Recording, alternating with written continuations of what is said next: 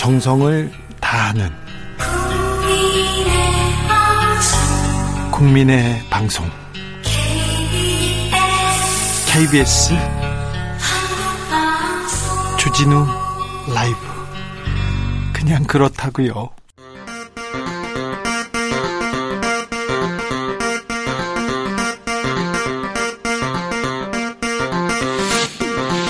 주진우 라이브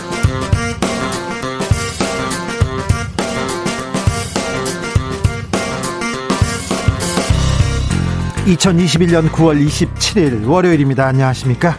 주진우입니다. 화천대유에서 퇴직금으로 50억 원을 받았다. 국민의힘을 탈당한 곽상도 의원 아들 이야기입니다. 어지럼증으로 힘들어서 위로금을 받았다는데요. 난 오징어 게임 속 말이라는 발언도 했습니다. 곽천대우 아빠의 힘 50억 게임 등 비판 논란 거세지고 있는데요. 이재명 캠프에서는 대장동은 국민의힘이 연루된 법조 게이트다 이렇게 주장하고 야권에서는 어쨌든 대장동 설계자는 이재명이다 이렇게 주장합니다. 대장동에선 과연 무슨 일이 있었을까요? 훅 인터뷰에서 깊이 들여다보겠습니다.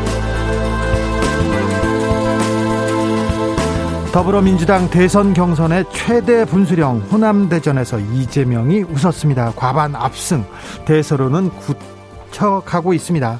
이재명 후보는 예능, 예능 프로에 출연해서 윤석열 후보를 반드시 이겨야 할 경쟁자라고 했는데요. 윤석열 후보는 토론회에서 작 게 질문에 말문이 막혔고 이 김여정 담화를 두고서는 언제 했느냐고 되묻기도 했습니다. 여야 대선 경선 판세 정치적 원의 시점에서 짚어보겠습니다.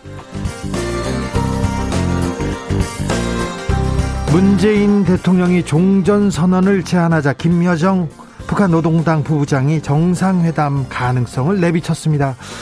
미국과 러시아도 남북 대화를 지지한다는 입장을 밝혔는데요. 청와대는 북한이 대화에 대해서 여지를 능동적으로 보여줬다고 평가했습니다. 남북 정상회담까지 갈 수 있을까요? 과연 성사될 수 있을까요? 주스에서 정리해 봅니다.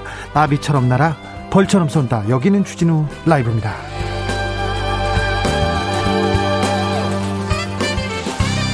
오늘도 자중자의 겸손하고 진정성 있게 여러분과 함께 하겠습니다. 한 주 시작 잘 하셨습니까? 주말 사이 아, 뉴스 어떻게 보셨습니까? 어지럽다고요? 김경숙님 50억 소리 듣고 저도 어지러워요. 저는 7살 때부터 어지러웠어요. 저는 KBS 방송하면서 얼마나 어지러운지 사장님 알고 계실 거예요. 피디님 아시죠? 아유 어지러워라. 아무튼 아, 이런 뉴스 어지러웠어요 하시는 분들 오징어 얘기도 해 주셔도 되고요. 대장동 얘기해 주셔도 되고요. 작게 얘기해 주셔도 되고요. 아주 목소리 작게 얘기해 주셔도 제가 잘 듣겠습니다. 기억 남는 말말말. 과연 어떤 말이 기억에 남는지 어떤 뉴스가 아, 머릿속에서 떠나지 않는지 여러분의 이야기 들어보겠습니다. 샵 9730 짧은 문자 50원 긴 문자는 100원입니다. 콩으로 보내시면 무료입니다. 그럼 주진우 라이브 시작하겠습니다.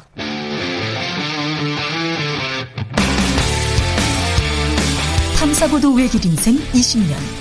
주 기자가 제일 싫어하는 것은?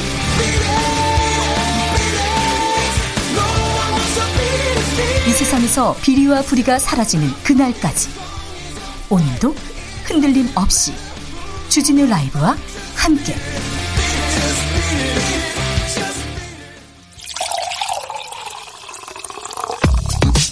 진짜 중요한 뉴스만 쭉 뽑아냈습니다. 줄 라이브가 뽑은 오늘의 뉴스 주스. 정상근 기자 어서 오세요. 안녕하십니까? 네, 코로나 상황이 좀 많이 안 좋네요. 네, 코로나 상황이 많이 안 좋습니다. 어, 오늘 코로나19 신규 확진자 수가 2,383명이 나왔습니다. 네. 어, 오늘로 누적 확진자 수도 30만 명을 넘겼습니다. 어, 그래도 어제보다는 400여 명 정도 줄었는데요. 어, 주말 검사 건수 영향을 받는 월요일임에도 불구하고 역대 네 번째로 많은 확진자가 나왔습니다. 어, 특히 지난 토요일 그 역대 최다인 3,273명의 확진자가 나왔고요. 어제도 2,771명의 확진자가 나옴으로써 이 주말 이틀 사이 확진자가 6천 명이 넘었습니다. 예. 어, 이번에 크게 확진자 수가 늘어난 것은 검사 건수 자체가 증가한 것이 주요 원인으로 보입니다. 어, 연휴 전에 하루 평균 10만여 건이었는데 연휴 직후에 두 배 이상 늘었다고 합니다. 어, 추석 연휴에 맞춰서 임시 선별진료소가 늘어났고 또 여행이나 고향에 다녀오신 분들이 오면서 어, 진단 검사를 받으신 것으로 보입니다. 어, 지난 토요일 검사 건수도 16만여 건이어서 평소 평일에 비해 많았는데요. 어, 그래서 오늘 확진자도 많이 나온 것으로 보입니다. 잠복기 고려해 보면 앞으로 한 1, 2주는 참 조심해야 될 것 같아요. 네, 방역 당국도 앞으로 1, 2주가 최대 고비라고 보고 있습니다. 어, 특히 이번 주 방역 상황이 단계적 일상 회복의 출발점을 결정짓게 된다면서 이 고향을 방문하셨거나 혹은 여행을 다녀온 분들이라면 꼭 코로나19 진단 검사를 받아달라라고 당부했습니다. 자, 여행 다녀오신 분들 그리고 아 조금 몸이 이상해요 이런 분들은 꼭 검사 먼저 받으셔야 됩니다. 백신 접종 계획 아 중요한데요. 4분기 접종 계획이 나왔습니까? 네, 일단 오늘 0시 기준 1차 접종자가 3,809만여 명으로 전체 인구 대비 74.2%가 최소 1차 백신을 맞았습니다. 이 접종 완료자는 2,323만여 명으로 전체 인구 대비 45.3%가 접종을 완료했습니다. 18세 어, 이상, 그러니까 백신을 맞을 수 있는 분들만 대상으로 하면 86.3%, 52.6%가 되고요. 네. 60세 어, 이상은 특히 1차가 91.7%, 접종 완료가 86.8%가 됩니다. 접종이 착착 진행되고는 있습니다. 네, 어, 특히 그 예방접종 효과가 실제로 있음이 여러 연구를 통해서 드러나고 있는데요. 어, 권장 횟수를 모두 접종하고 14일이 지난 완전 접종군 같은 경우에는 네. 미접종군에 비해서 어, 감염으로 인한 중증 예방 효과가 77%, 사망 예방 효과는 73.7%로 나타났습니다. 예. 어, 이에 정부는 2차 접종의 속도를 내기로 했습니다. 어, 현재 6주까지 늘린 화이자, 모더나 백신 접종 기간은 각각 3주, 4주로 줄이기로 했습니다. 어, 이에 따라 일정이 좀 조정되고요. 이 바뀐 일정은 내일 개별 통보될 예정입니다. 청소년 백신 접종은 어떻게 되었습니까? 네, 어, 10월부터 만 12세 이상의 청소년들도 백신 접종을 할 예정입니다. 어, 임산부도 백신을 맞게 됩니다. 어, 그리고 부스터샷, 어, 면역 저하자 60세 이상 고령층, 그 코로나19 치료병원을 포함한 이 병원급 이상 의료기관 종사자 등에게는 어, 추가 백신을 10월부터 어, 맞춘다는 계획입니다. 7206님께서 마스크 끼고 애들하고 종일 수업하면 어지러워요. 저도 50억 주나요? 얘기합니다. 네, 9777님께서 저는 출근만 하면 머지, 머리가 아프고 어지럽네요. 산재 50억 주나요? 얘기하는데 저 맨날 어지럽다고 했더니 선생님한테 맨날 야 맞자 이런 이런 소리만 들었어요. 아버지한테도 그렇고요. 자 50억이라뇨. 네 그런 소리. 네. 그런 소리는 저기 전설에나 있는 줄 알았는데 전설 속에서 있었던 일이 어디에서 일어났더라고요. 김여정 북한 노동당 부부장 남북 정상회담 이야기를 꺼냈습니다. 네, 지난 토요일 김여정 노동당 부부장이 성명을 발표했는데요. 이 남북 정상회담에 대해서 얘기를 했습니다. 네.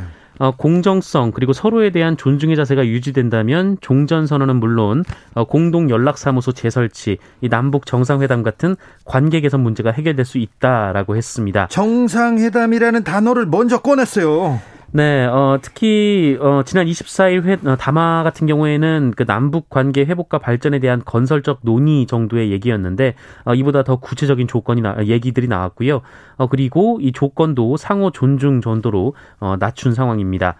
어, 언론은 문재인 대통령의 임기가 얼마 남지 않은 가운데 이 종전선언 제안을 계기로 이 자신들의 요구를 관철시키고 어, 경색된 대외 관계의 전환 가능성도 차 타진하려는 시도라고 분석을 하고 있습니다. 예. 아, 다만 이후에도 그러니까 오늘까지도 북한은 남북 통신 연락선에 여전히 응답하지 않고 있는데요. 이 청와대와 통일부는 연락선 복원이 우선이라는 입장을 밝혔습니다. 어쨌든 어쨌든 대화의 불씨를 살릴 수 있을지 조금 남북 관계에도 진전을 보고 싶습니다. 진전이 있어야 됩니다. 4630님께서 아버지 국회의원 아니면 음주운전 하지 말고 어지럼증 생기면 안 된다. 걸 꼭 알아야 합니다. 네, 그렇습니다. 7153님께서는 35년 9개월 근무했는데 35년 9개월입니다. 퇴직금 2억 2천만 원 받았습니다. 이렇게 얘기합니다. 혹시 퇴직금 받으신 적? 네, 저도 퇴직금 받은 적 있습니다. 네, 저도 저도 받았는데요. 네. 몇 천만 원 받았는데요. 어디로 갔는지 모르겠습니다. 네, 저도 뭐 억 단위는 아직 구경도 못 해봤습니다. 네, 몇 천만 원이었는데 5천만 원 좀 받았던 것 같습니다. 한 10년 정도 일해가지고 근데 없어졌습니다. 어디로 갔지? 1948님, 저는 직장 21년 근무하고 퇴직금 2천만 원 받았습니다. 얘기합니다. 김종상님, 나도 오징어 말이 되고 싶다. 말이 되지 않는 일이라니까요. 말이 안 됩니다. 말도 안 되고요. 자, 화천대유 대주주 김만배 씨 오늘 경찰에 출석했습니다. 네, 어, 대주주 김만배 씨가 오늘 참고인 조사를 받기 위해 경찰에 출석했습니다. 네. 어, 취재진 앞에 모습을 드러냈는데요. 네. 어, 여러 질문들이 있었습니다. 아, 특히 기자들이 대장동 게이트 아니냐 이런 질문을 했는데 어, 그런 것 그러니까 정치권 로비는 전혀 없었다라고 주장했습니다. 정치권 로비는 없었다고 하는데 곽상도 씨는 곽상도 의원은 정치권 사람입니다. 네, 또 30여 명으로 추정되는 초호학 법률 고문단 구성과 관련해서 어, 좋아하던 형님들이란 말을 했고요. 네. 어, 정신적 심리적으로 많은 조언을 해주시는 분들이라며 대가성은 없었다. 뜻하지 않게 구설을 휘말리게 해서 죄송하다라는 말을 했습니다. 좋아하던 형님들이라고 하는데 진짜 좋아하는 형들은 안 껴 있어요. 이상하죠? 진짜 좋아한 김만배 기자와 진짜 친하던 사람들은 빠져 있더라고요. 네, 그 얘기는 또 나중에 또 그리고요. 네, 또 화천대유 자금 473억 원을 빌린 것으로 알려져 있는데 이 김만배 씨는 기사를 쓰는 건 자유지만 책임도 져야 할 것이다라고 선을 그었고요. 아, 회사 돈을 빌린 이유와 사용처에 대해서도 운영비로 썼다라면서 네. 조사에서 성실히 소명하겠다고 강조했습니다. 곽상도 의원 아, 아들은 퇴직금 50억 원을 받았습니다. 네, 앞서 곽상도 의원 아들이 지난 2015년 화천대유에 입사했고 6년을 일했다라는 사실은 전해진 바 있는데요. 예. 어, 그때 곽상도 의원 측은 공개 채용을 통해 입사한 것이고 월급도 2, 300만 원에 불과했다라며 특혜 의혹을 부인한 바 있습니다. 그런데 아버지가 아버지가 네. 한번 일해보라고 아버지 곽상도 의원이 추천한 것이라는 글을 썼어요, 아들이. 네, 그리고 이 퇴직금으로 50억 원을 받았다라는 소식이 전해져서 어, 많은 논란이 됐는데요. 그동안 월급 200만 원 받았는데 뭘 아느냐 이렇게 얘기했었잖아요. 네, 어, 2, 300만 원에 6년이면은 뭐 이렇게 억 단위가 될 리가 없는데 네, 네 퇴직금으로 50억을 받았다 이런 소식이 전해졌습니다. 근데 이후에 어, 이것이 뭐 위로금이다라는 얘기가 나왔고 어, 또 오늘 김만배 씨는 산재로 인한 산재로 인해서 준 돈이다 이렇게 또 주장하기도 했습니다. 그리고 김만배 씨가 들어가면 하면서 기본 5억 원을 퇴직금으로 책정해 놨다는데 퇴직금을 기본적으로 책정해 놓은 나라, 나, 나라가 무슨 그런 회사가 어디 있습니까? 그리고 뭐 다른 사람들은 수천만 원대를 받았더라고요. 그런데 이분은 근데 지금껏 월급 200만 원대 받는 사람이 뭘 아느냐 이렇게 계속 얘기했는데 아니 50억 원을 받아놓고 이 얘기는 쏙 빼고 계속 다른 얘기만 하셨어요. 아, 네. 50억 원을 벌면서 7986님께서 서민들은 50억 원이 어이가 없고 황당한데 정작 본인과 그 아버지는 노동의 대, 당연한 대가로 치부하고 있어서 더 황당합니다. 노동 근로자들에게 상대적 박탈감과 절망을 주지 마시길. 50억 자체보다 해명이 더 공분을 사고 있는 것 같은데 이 문제에 대해서는 자세하게 저희가 후기 인터뷰에서 살펴보겠습니다. 이재명 후보가 이와 관련돼서 화천대유 관련해서 얘기를 했습니다. 이재명 후보가 오늘 제주도를 방문했는데요. 어, 기자들과 만난 자리에서 화천대유를 누가 소유하는 것이냐 공격하고 어, 또 전국에 현수막을 내걸어 비판하는 어, 국민의힘은 후한무치한 도적대와 같다라고 비판했습니다. 있습니다. 어, 그러면서 이 전국 곳곳에 화천대유는 누구 겁니까? 라는 현수막을 국민의힘이 붙였는데, 어, 그것은 국민의힘과 결탁한 토건 세력의 것이라고 주장했습니다. 어, 또한 이 화천대유 관련 특검 추진 주장에 대해서는 야당의 특검 주장은 시간을 끌기 위한 꼼수라면서 어, 성실하게 저, 성실하고 정직하게 일하는 사람이 존중받는 사회와 어, 불로소득 없는 사회를 만들겠다라고 밝혔습니다. 후한 무치한 도적대와 같다 이렇게 얘기했네. 말은 참 세게 하세요. 이겨서 조금 그런 건가 아니면 50억 얘기가 나와서 그런지는 모르겠는데 세게 하셨네요. 민주당 호남 경선에서 이재명 후보가 아, 승리했습니다. 네, 일단 지난 토요일 치러진 광주 전남 경선 같은 경우에는 이낙연 후보가 이겼습니다. 예? 이낙연 후보는 47.1%를 기록해서 46.9%의 이재명 후보와 어, 불과 122표 차 0.17% 포인트 차로 이겼습니다. 0.17표 17 프로요. 아우, 네, 그리고 딱 붙어 있었네요. 네, 이낙연 후보 측은 희망의 불씨를 발견했다라는 입장이었는데 어, 그런데 어제 치러진 전북 경선에서 이재명 후보가 다시 압승을 거뒀습니다. 예. 어, 이재명 후보는 54.5%를 기록해서 38.4%를 기록한 이낙연 후보에 크게 앞섰는데요. 어, 이재명 후보는 이번 승리로 누적 득표율을 53%로 끌어올렸고 어, 2위 이낙연 후보와의 득표 차이도 12만 표 가깝게 벌렸습니다. 네, 한편 김두관 후보는 어제 전북 경선 직후 후보직을 사퇴하면서 이재명 후보에 대한 지지를 선언했습니다. 2475님께서 곽상도 아들은 세 발에 핍니다. 이재명 씨, 유동규 씨 몸통 조사가 급합니다. 얘기합니다. 근데 몸통이 이재명 지사라면 왜 이재명 지사가 곽상도 의원한테 돈을 줬을까요? 이 부분은 조금 생각해 봐야 됩니다. 0925님, 박 남과 북 만나야 북도 살고 남쪽도 평화 오지 않을까요? 그렇습니다. 우리는 형제고요. 한 민족인데 만나야 됩니다. 이야기는 해야죠. 이정환님 작은 아들 며느리는 오지 오지 말라고 하고 쓸쓸한 추석 지냈는데 왜 이렇게 확진자가 많이 나올까요? 속상하네요. 저는 IMF 때 강제로 퇴직했는데 억소리는커녕 천소리도 안 나왔어요. 얘기합니다. 아, 네.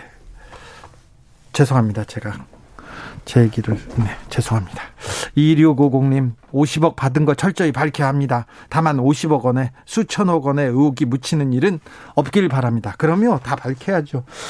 명명백백하게 밝혀야 됩니다. 자, 국민의힘에서는 토론회가 있었습니다. 작게 논란이 작게 논란이 커졌네요. 네, 어제 국민의힘 대선 주자 토론회에서 후보들은 화천대유 사건에 대해서는 특검을 한복선으로 주장했지만 예? 후보들 간의 갈등도 첨예하게 펼쳐졌습니다. 약간 좀 달랐습니다. 어, 일단 윤석열 후보, 우리 홍준표 후보는 작게 501호를 두고 논쟁을 벌였는데요. 네. 예, 홍준표 후보가 작게 501호를 아느냐라고 질문을 던졌는데 어, 윤석열 후보가 안다라고 답을 했고 모르는 게 없습니다. 네, 하지만 이후 남침이나 비상시에 발동되는 것이다라고 말끝을 흐렸습니다.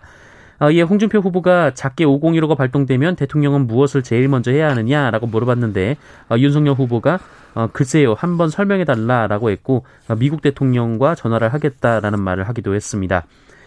또 홍준표 후보가 윤석열 후보에게 김여정 북한 노동당 부부장의 담화를 어떻게 보느냐라고 질문했는데 윤석열 후보가 언제 했습니까?라고 반문을 하기도 했습니다. 예.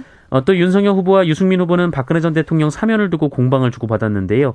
어, 유승민 후보가 박근혜 전 대통령에 대한 사면 입장을 묻자 어, 윤석열 후보는 어, 고생하셨으니 댁에 돌아가시게 해야 한다라고 답을 했습니다. 어, 이에 유승민 후보가 45년을 구형해놓고 사면해야 한다는 것은 모순이다라고 주장하기도 했습니다. 네. 검사 출신이니까 뭐 국방 외교에 대해서는 좀 모를 수도 있습니다. 네. 북한 노동장 부부장에 담아 모를 수도 있습니다. 그런데 아, 이 모르는 게 이게 정치인으로서는 굉장히 공격을 받고 있습니다. 네. 그럴 수밖에 없죠. 네. 언론중재법 이번 주가 분수령인데 어떻게 돼가고 있습니까? 네, 어, 일단 그 여야 8인 협의체는 마지막 회의에서도 끝내 합의에 이르지 못했습니다. 어, 핵심 쟁점인 징벌적 손해배상 제도와 기사 열람 차단 청구권 도입을 두고 의견은 계속 갈렸는데요. 어, 민주당은 찬성, 국민의힘은 반대 쪽이었습니다. 아, 결국 8인 협의체는 이견을 좁히지 못하고 해산한 뒤 공을 원내 지도부를 넘겼는데요. 네. 아, 민주당은 징벌적 손해배상 액수를 손해액의 최대 5배에서 3배로 어, 낮추는 개정안을 냈고요. 또 포털 기사 노출을 막는 열람 차단 청구권의 대상도 어, 사생활 핵심 영역을 침해할 경우로만 한정하는 수정안을 낸 상황입니다. 어, 반면 국민의힘은 이 법안 처리를 강행할 경우 필리버스터를 하겠다는 입장입니다. 국회 소식통에 따르면 5시부터 국회의장실에서 양당 원내대표 협상 진행 중입니다. 그런데 본회의 일정은 미정입니다. 그러면 언론중재법이 아, 통과될 수 있을까? 오늘 상정이 안 될 가능성도 있습니다. 이 내용은 좀 들어오는 대로 저희가 전해드리겠습니다. 경찰이 오세훈 서울시장을 검찰에 송치했습니다. 네, 파이시티 사업 관련 방송 토론회 발언으로 경찰의 수사를 받던 오세훈 서울시장이 공직선거법 위반 혐의로 검찰에 불구속 송치됐습니다. 네.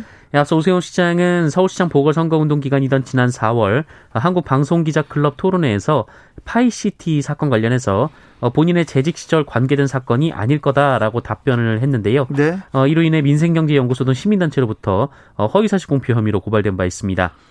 어, 이에 경찰이 지난달 31일 서울시청을 압수수색하기도 했고 또 오세훈 시장도 최근 서면 조사를 한 것으로 알려졌습니다. 네. 어, 파이시티 사업은 서초구 양재동 부근의 3만 평가량 대지 위에 백화점과 업무시설 등을 건설하는 복합 유통단지 개발 사업인데요. 네. 어, 당시 화물 터미널이었던 부지를 다른 용도로 변경하면서 특혜 의혹 등이 불거졌는데 네. 어, 해당 사업은 중단이 된 상황입니다.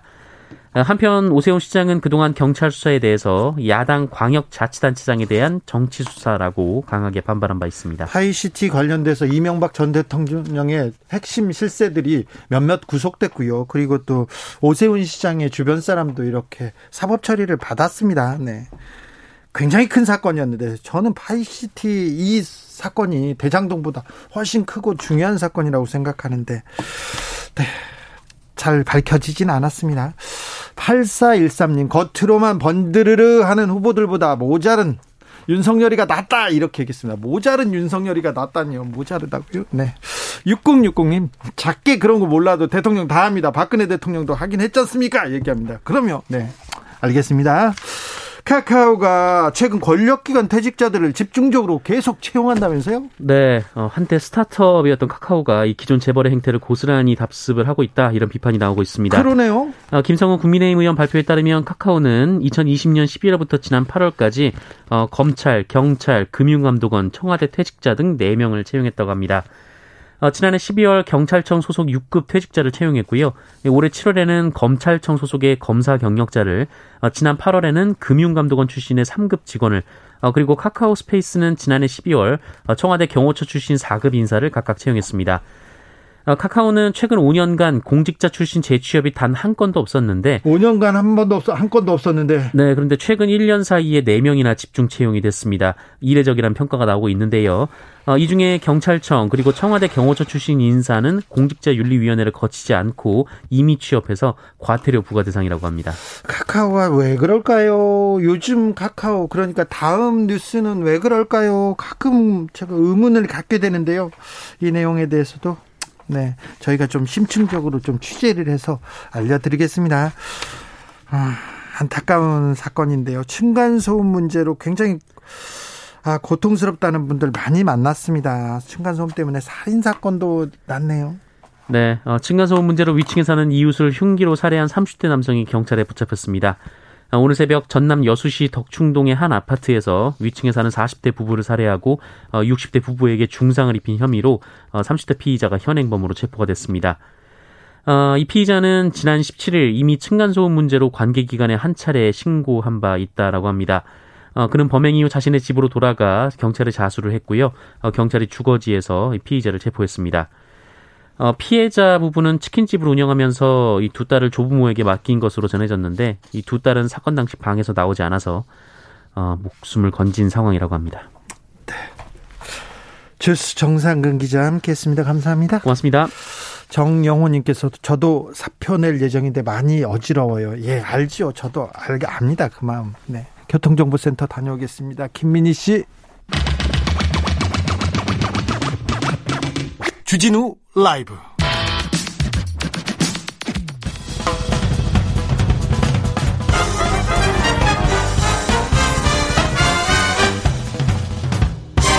훅 인터뷰 모두를 위한 모두를 향한 모두의 궁금증 훅 인터뷰 화천대유는 누구 겁니까?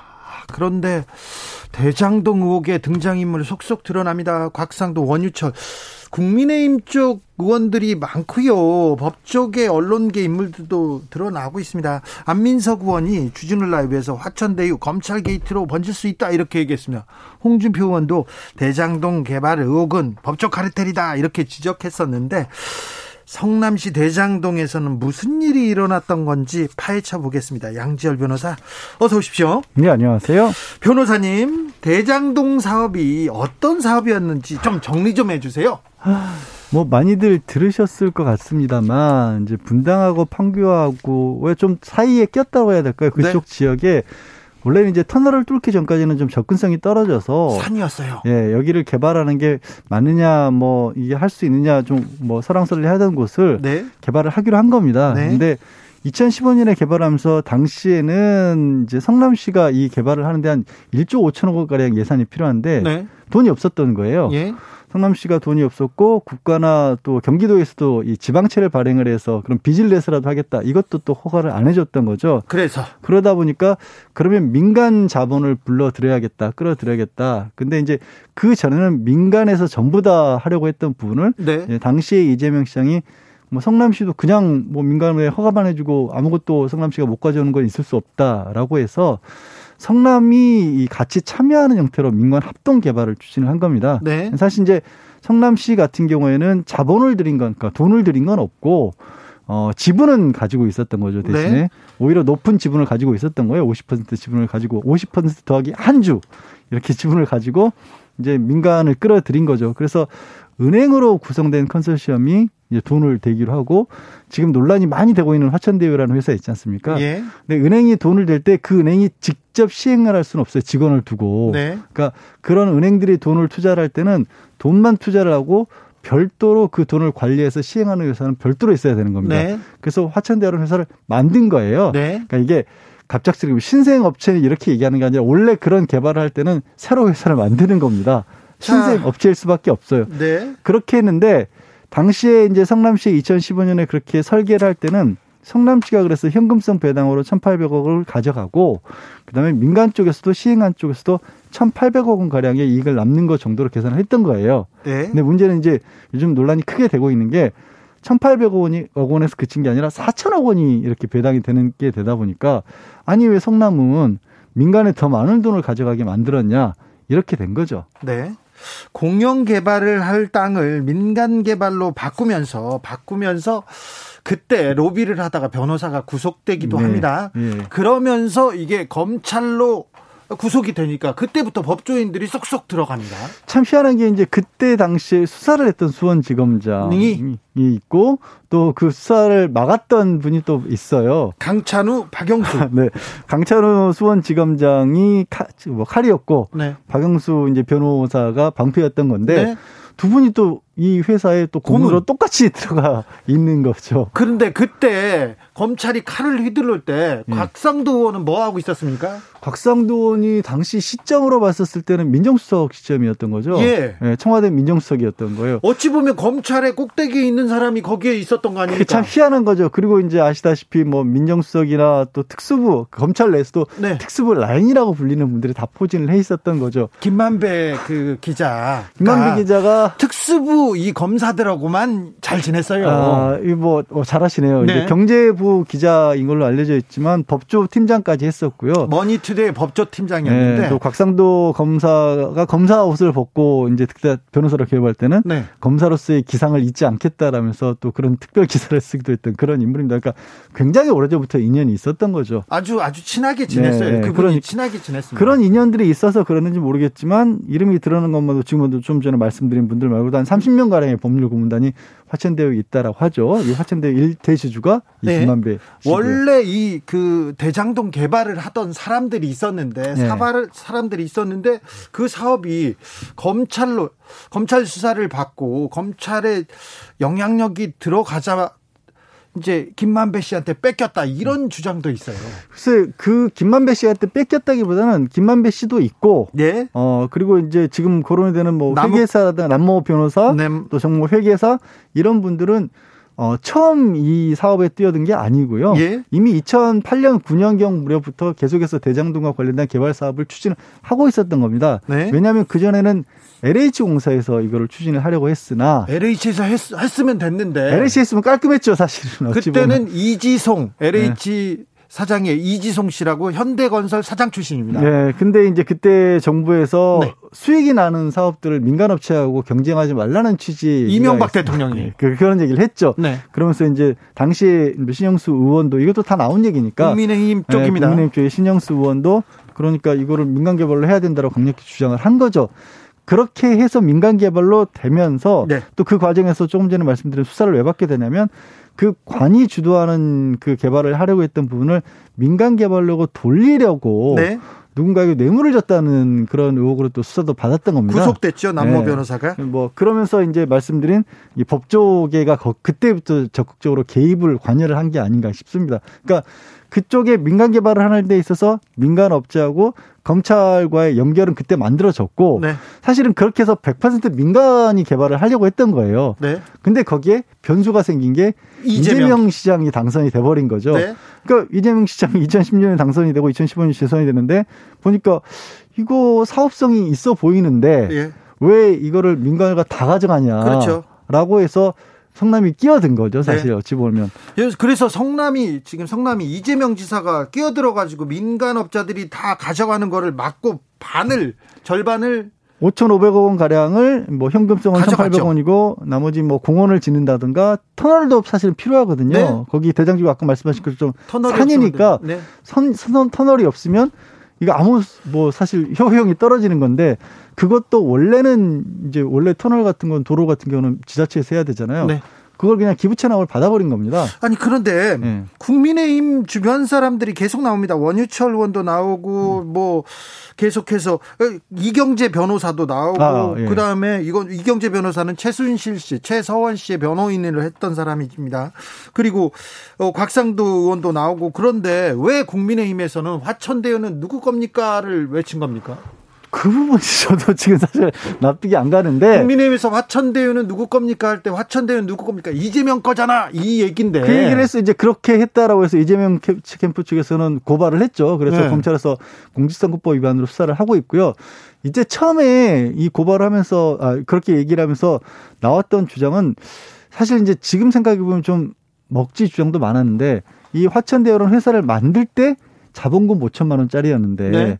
나중에 배당을 500억 받아갔다. 그러니 1000배 수익을 거뒀다. 이런 식으로 주장을 시작한 거예요. 네. 근데 이거는 아까 설명드린 것처럼 그 개발을 하는 데 있어서 시행사와 자본을 투자하는 회사들의 관계가 관계상 그렇게 될 수밖에 없는 거고 예.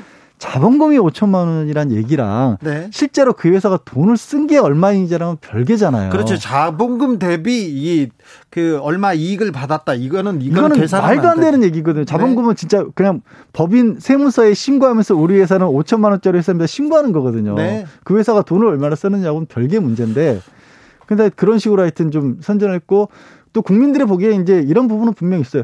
왜 이렇게 돈을 많이 벌어 갔어? 예. 좋잖아요, 소재가. 네. 머리에 딱 꽂히지 않습니까? 그렇죠. 4천억 받아갔대. 특혜. 어, 음. 특혜인 거 아니야? 이렇게 된 겁니다. 5474님께서 이재명 후보랑 곽상도 의원 이거 한 식구 아닌가요? 이렇게 물어봅니다. 이게 성남시하고 화천대유 간에 좀 특수 관계가 있지 않을까요? 그러니까 지금 오죽했으면 이재명 후보가 아니 곽상도 의원 아들이 제 아들입니까라고 얘기를 할 정도인 거고요. 네. 사실 뭐 정치적 입장으로 봤었을 때는 지금 거론됐던 인물들과 이재명 후보는 정반대 지점이 있었죠. 그리고 이, 이경재 변호사도 얘기했지 않습니까? 저도 자기 본인이 자기도 정치적으로나 이재명 지사를 아주 싫어하는데 예, 뭐 관여한 건 아니다 이렇게 얘기했는데 개입돼 사실 이름들을 듣고 보면요 법조계 구조상도 그렇고 정치적 구조상도 이재명 지사가 여기에 끼어들 여지가 없어요. 그런데 왜 화천대유는 누구 겁니까 이렇게 국민의힘은 계속 외쳤고 이거 설계자는 이재명이다 계속 외치고 있는데 아, 이게 어, 도움이 그러니까 이걸 좀 나눠서 봐야 될 것 같습니다. 처음에 설명드린 바와 같이 성남시가 왜 민간 개발 그 합동 개발 방식으로 했는지의 부분과 그 다음에 실제로 그렇게 민간 민간 민 쪽에서 합동 개발하면서 민, 민 쪽에서 실제 개발하면서 어떤 일이 벌어졌는가는 별개로 좀 나눠서 봐야 될 부분이 있어요. 알겠습니다. 네. 라이온 빈병 구하기님께서 앞으로 대박 고사성어는 화천대유로 해야 되겠습니다. 화천대유가 그런 뜻인지도 몰라요. 사실. 원래 그런 뜻입니다. 네, 사실. 네, 그렇죠. 하늘이 돕는다는 뜻입니다. 그렇죠. 화천대유. 아, 네. 그런데 음, 가장 궁금한 거는 화천대유 1호 사원 각상도 의원 아들 대학을 졸업하자마자 2월에 졸업하고 6월에 그 회사에 음. 취직했습니다. 산업 디자인을 공부한 음. 학생이었어요. 그런데 6년 근무하고 퇴직금 50억 원. 퇴직금 50억 원 이거는 어디에서 들어볼 수도 없는 액수 아닙니까? 불가능하죠. 이거는 뭐라고 얘기를 해도 말이 될 수 없는 거고요. 뭐 설명을 여러 가지로 했죠. 성과급이 원래 5억 원이었었는데 그게 저더더 더 많이 준 것이다. 뭐 본인이 근무하면서 올린 실적이 있다라든가 뭐 네. 산재가 있었다든가라고 얘기를 하는데 일단 하나씩 말씀을 드리면 성과급 5억이라는 얘기는 근거가 없는 것으로 보이는 게 이 회계장부에 성과급으로 기재된 부분이 전혀 없습니다. 예. 그리고 이게 또 특별한 경우라고 할 수 있는 게 다른 직원들이 받은 퇴직금들이 있을 거 아니에요. 아, 그렇죠. 그 퇴직금 다 합산한 거에 20배 가량이 된다라는 거죠. 보로, 보, 기본 퇴직금을 5억 원으로 책정했다 이렇게 김만배 씨가 말을 했는데 그게 평... 사실이 아닌 걸로 드러났어요. 그렇죠. 평균 퇴직금은 4,300만 원밖에 없었어요. 그러니까 퇴직금이라고 하는 게 1년에 한 달치 월급 정도를 따로 모아놨다가 그렇죠. 퇴직할 때 연수에 따라 하니까 이 지금 뭐 곽정 곽의원의 아들 같은 경우는 6년 근무료에서 한 1,800만 원 정도 받으면 정상이거든요. 네. 그리고 저는 가장 사실 누가 이 단어를 생각했는지 모르겠는데 여기서 산재라는 말은 써서는 안 됩니다, 진짜. 대한민국에서 그렇죠. 산재 때문에 목숨을 잃고도 50억 원 고사하고 1억도 못 받아가는 젊은이들도 있어요. 그러면, 그러면. 거기에 어떻게 산재라는 표현을 씁니까? 네. 거기서 언론에 나온 거 보면 뭐 이명이나 어지럼증 얘기가 나오고 있는데 네. 산재 신청도 당연히 안 했었고요. 네. 산재 신청한 적 없어요. 아, 그리고 없습니다. 화천대유에서 산재 신청을 하거나 승인 한 경, 5년간 신청을 하거나 승인한 것도 없다는 보도가 나왔습니다. 그리고 그 직접 삽을 들고 일하는 회사가 아니지 그러니까 않습니까? 그러니까 건설업이 아니에요. 건설업이 시행사 네. 그 사무실에서. 사무실에서 그러니까 자료 검토하는 게 거의 대부분인 겁니다. 변호사님, 전 이것도 묻고 싶은데 강찬우 지금 수원지검장은 자기가 수사한 사건, 수사한 인물이 있는 회사였어요. 그리고 권순일 대법관도 그렇고 그이이 곽상도 의원도 자기가 관여할 수 있는 위치에 있는 사람이었어요. 이 법조인들이 갑자기 이해 충돌을 넘어서 이 비윤리 부도덕하게 그런 회사로 가는 거 이거는 좀 문제가 있는 거 아닙니까? 정말 정말 답답하죠. 그러니까 이런 거잖아요. 수사해 놓고 그 회사에서 고문이 된다. 그렇죠. 수사해서 그 내용을 잘 알고 있으면서 그리고 나중에 이 사람 무죄 받았잖아요. 구속까지 됐지만. 네. 그러면 딱 생각해 봐도 이거 제대로 된 수사야? 사실 이게 뭐 사실 삼성같이 큰 회사에서만 이런 일이 있을 줄 알았는데 알고 보면 눈에 안 띄는 진짜 알짜배기 돈이 되는 이익이 있는 것들은 이런 식으로 그러면 이익을 챙겼던 거 아니야? 나는 의심을 안 할 수가 없잖아요. 왜 이런 작은 회사에 이렇게 호합 변호인단이 필요합니까? 그 참 말도 안 되죠. 이 회사에 뭐 30명이라고 하는 저 법률가들이 있고 아까 뭐 김만배 씨 같은 경우 대주주 같은 경우에는 평소에 많은 어떻게 보면 좀 교류가 있었고 도움을 줬던 정치적 도움을 줬던 분이라고 하는데 그거를 30 정치적 도움을 받았다고 그 많은 인원에게 게다가 권세일 대법관도 받은 자문료가요. 네. 대법관이라고 해서 받을 수 있는 자문료 평균을 넘어서요, 훨씬. 아, 뭐 하는 일 없이 달에 1,500이면 그리고 저도 이제 그게 변호사법 위반 소지가 있나라고 봤더니 이분이 또 고문을 예. 법률 고문으로 체결하면 변호사법 위반 소지가 있거든요. 네. 근데 경영 고문으로 이렇게 체결했다라는 거예요. 아니 판사가 무슨 경영을 알아서? 되게 저는 그 얘기를 듣는데 되게 부끄럽더라고요. 사실 대한민국의 대법관이라는 자리에 무게감이 비춰봤었을 때는 그렇게까지 해서 그 돈을 받았어야 되는가 하는 생각을 안할 수가 없죠. 알겠습니다. 정치권에서 여야는 서로 게이트라고 부릅니다. 어... 서로 뭐 한쪽에서는 이재명 게이트다, 한쪽에서는 국민의힘 게이트다 이렇게 얘기하는데 대장동 개발 사업에서 조금 소명돼야 할 본질적인 문제는 뭐라고 보시는지요? 뭐 몇 가지 나눠서 그래도 불구하고 이 이재명 후보에게 문제를 제기하는 것을 하나 남아 있는 부분은 네. 의혹이 있다는 게 아니라 완전히 맑게 하기 위해서 필요한 부분은 그 업체 선정 과정에 있어서 혹시라도 물론 그 업체가 수익을 뜻밖의 얻은 부분에 있어서는 이게 예상할 수 없었던 걸로 보여요. 다만 그럼에도 불구하고 계속 정치적 공세를 하니까 이게 업체 선정 과정이 투명했던 부분 좀 밝혀져야 될 것으로 보이고요. 화천대유와 관련된 민간 내부에 있어서는 도대체 왜 그 많은 사람들이 필요했는지는 밝혀야죠. 아, 예, 그리고 예, 과거한 아들의 50억 원 문제는요. 진짜 밝혀야죠. 네. 예. 50억이요. 어유. 아빠는 광, 곽상도가 아니어서 미안해. 계속 그런 글이 올라오고 있습니다. 7865님께서 특혜호 국민의힘 의원들 전직 법조인 특별검사로 임명해서 명명 백백하게 밝혀야 됩니다. 합니다. 특검이 필요할까요? 지금 특검이 필요하다고 하면 정치적인 이유가 고려됐을 텐데 이게 사안이 되게 복잡해 져서 여러 가지 사안이 나와서 그렇지 가장 핵심이 되는 부분은 사실 이재명 후보와 관련된 부분이거든요. 네? 이 부분은 검찰 수사로서 충분히 할 수 있는 부분이에요. 그러니까 아까 말씀드렸다시피 화천대유라든가 민간업체 쪽에 관여했느냐 하는 부분이니까 그것과 그 민간업체 내부에서 벌어진 일을 보는 건 다른 문제거든요. 그리고 특검으로 가더라도 검찰에서 특별수사본부를 꾸리든 특 아니면 수사팀을 꾸려가지고 수사를 하다가 하다가 안 풀려야지 되는 건데 그럴 만한 사안은 아닌 거거든요. 물론 그 많은 법률가들이 들어가 있는 그 민간 영역에 있어서는 가뜩이나 검찰들이 많이 들어가 있어서 이게 검찰 수사로 될까라는 그런 의혹은 있어요. 뭐 국가수사본부로 가자 이런 얘기도 있고 공수처가 네. 들어가야 된다는 얘기도 있지만 당장 특검부터 얘기하는 건 순서가 안 맞는 거죠. 여기까지 듣겠습니다. 양지열 변호사였습니다. 감사합니다. 네, 고맙습니다.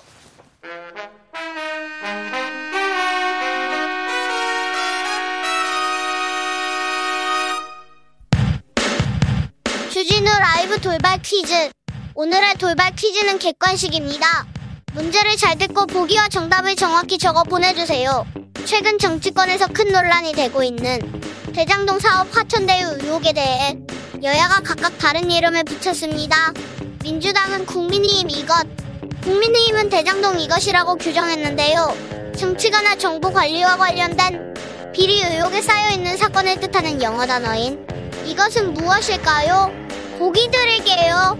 보기 1번 게이트, 2번 아지트. 다시 한번 들려드릴게요. 보기 1번 게이트, 2번 아지트. 샵9730 짧은 문자 50원 긴 문자는 100원입니다. 지금부터 정답 보내주시는 분들 중 추첨을 통해 햄버거 쿠폰 드리겠습니다. 주진우 라이브 돌발 퀴즈 내일 또 만나요.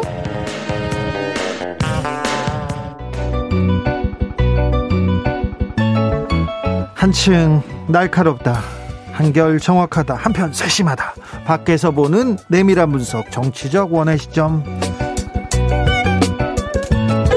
오늘의 정치권 상황 원회에서 더 정확하게 분석해 드립니다. 최민희 더불어민주당 전 의원님. 안녕하세요. 불굴의 희망 최민희입니다. 그리고 김용남 전 의원님도 오셨습니다. 네, 안녕하세요. 호기심 천국 김용남입니다. 네. 아, 김용남 의원님. 네. 대장동 관련돼서는 좀 호기심이 들죠. 당연히 들죠. 당연히 들죠. 뭐가 좀 문제인 것 같습니까? 이게 시작부터 사기예요. 시작부터. 어, 사업자 선정 단계부터 사기예요. 사업자 선정 단계부터 이명박 정권에서 아니 아니 그러니까 성남 도시개발공사에서 사업자 신청을 받는 단계부터 사기예요. 그래요? 예. 왜냐하면 화천대유가 회사 명칭은 주식회사 화천대유 자산관리 이렇게 되어 있지만 가산점을 받을 만한 자격이 있는 정식 자산관리 회사가 아니거든요. 네. 이게 조금 설명이 필요한데 지금 지금 아, 네. 의원님 왜 이렇게 어려운 쪽으로 몰고 가세요? 설명이 아니, 필요하고 이해를 못하게 하려고 하시는 고도의 전략 아니세요? 요 사건의 맹점이에요. 네. 왜냐하면 법상 아, 네. 부동산 투자회사법상 자산관리회사는 최소 자본금 70억이 있어야 되고요. 아, 전문 인력도 갖춰야 되고 무엇보다도 국토부 장관의 인가를 받아야 돼요. 근데 네. 화천대유는 그 신청 일주일 전에 그냥 자본금 5천만 원짜리로 그거 하루면 만들어요. 네. 그러니까 국토부 장관의 인가는 못 받은 것뿐만 아니라 신청한 적도 없어요. 그러니까 가산점을 받을 자격이 아예 없는 회사예요. 네. 그걸 가산점을 주고 사업자로 선정해서 더군다나 나중에 수수료도 자산관리 수수료도 145 140억 원을 또 줘요. 네, 제가 반박해야죠. 그 의원님이 사기라고 하시는데 저는 지금 의원님이 말씀하시는 것이 혹시 어, 법조 엘리트의 사기성 발언이 아닌가 혼자 의심을 해봅니다. 왜냐하면 그 지금 나오는 이 AMC 그러니까 화천대유 자산관리사는요 시행을 겸하는 회사인데요. 근데 이게 어, AMC 그렇게 자산관리사가 PFV 즉 SPC와 연관된 경우에는 그 자본과 관련한 70억 규정 이런 거 없습니다. 제가 오늘 하루 종일 이거 찾아보고 나왔고요. 그 다음에 또 중요한 것은 지금 이 PFV와 연관된 AMC의 경우는 즉 성남의 뜰과 연관될 가능성이 있는 화천 대유는 법인세법에 규정. 잠시만요. AMC, HV 저 싫어요. 복잡하고 음, 어려워요. 복잡하죠? 이제 여기까지 여기까지 나 공부 안 할래요. 자 여기 핵심은 이거, 그거예요. 핵심은 제가 물어볼게요. 지금, 네. 이재명 성남시장이 그러면 이재명 성남시장이 화천대유에 특혜를 줘서 곽상도 아들한테 돈을 몰아줬다 이겁니까? 화천대유하고 천화동인 결국에 뭐 그 사람들이 그 사람들인데 이 사람들이 취한 이익 매출이 아니고 그냥 이익 남은 게 대략 7천억 원 정도 되는 것 같아요. 그 중에 50억이 곽상도 의원 아들한테 간 거죠. 이거는 수사해야 돼요. 이건 누가 봐도 아들 보고 줬겠어요, 50억을? 곽상도 의원 보고 준 그렇죠. 거지. 근데, 근데 전체 이재, 명 지사가 준 겁니까, 그걸? 아니, 그 사업 구조를 짜준 거는 이재명 후보의 최측근인 유동규 당시 성남도시개발공사 사장 직무 대리가 짠 거니까. 아니, 지금 화천대유에서 네. 화천대유에서 국민의힘 사람들이 다 나오잖아요. 나오는데 누가 그래, 나와요? 잠시만요. 확상도 의원 나온 제가 거지. 말씀드릴게요. 아 잠깐만 잠깐만.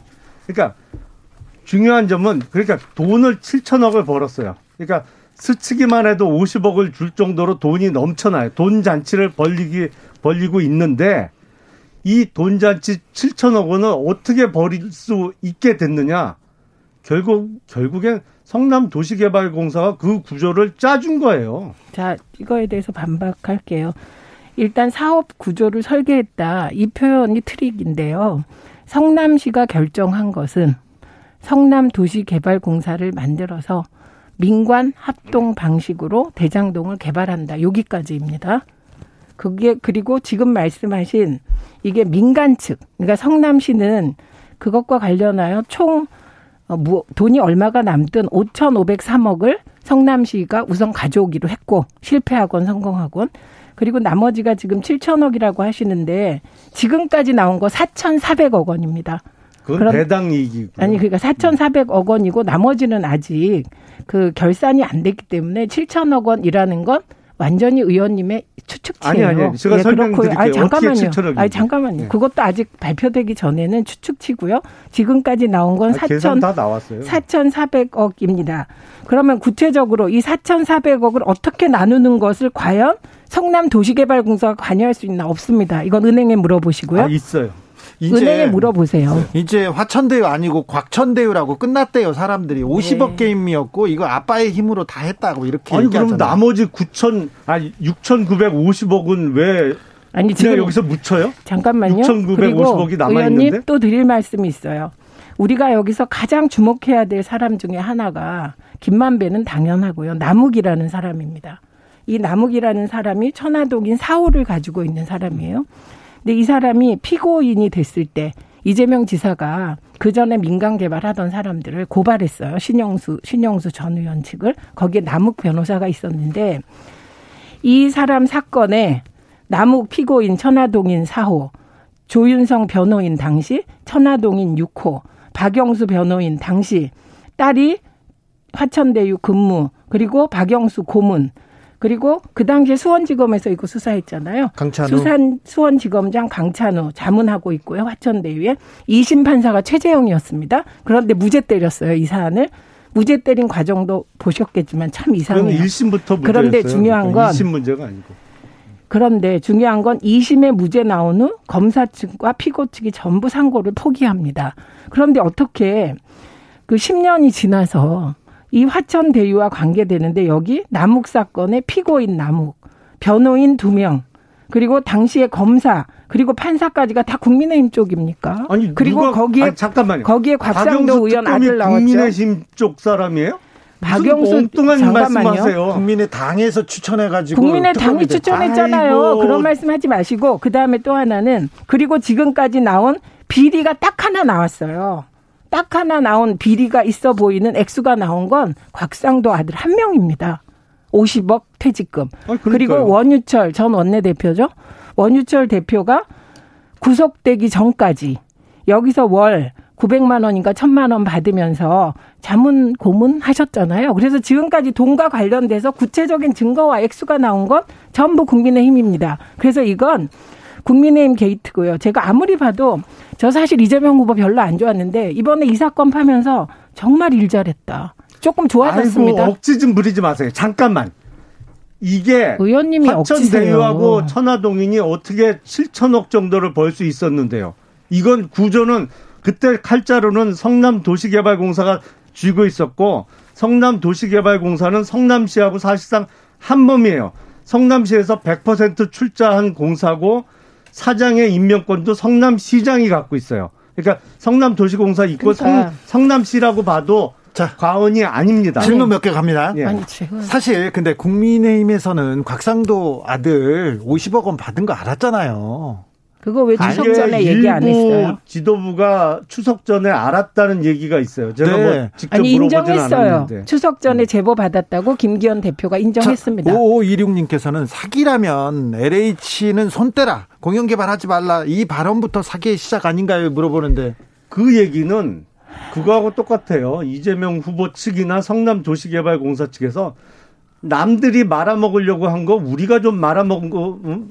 먹었기로서니 뭐가 잘못된 거냐 그 논리하고 똑같아요. 그러니까 LH를 손떼게 한 것도 잘못된 거죠. 근데 네. 그거를 민간 합동 방식이라는 형식을 갖고 사실상 화천대우 쪽에 7천억을 몰아준 것도 잘못된 거죠. 잠깐만요.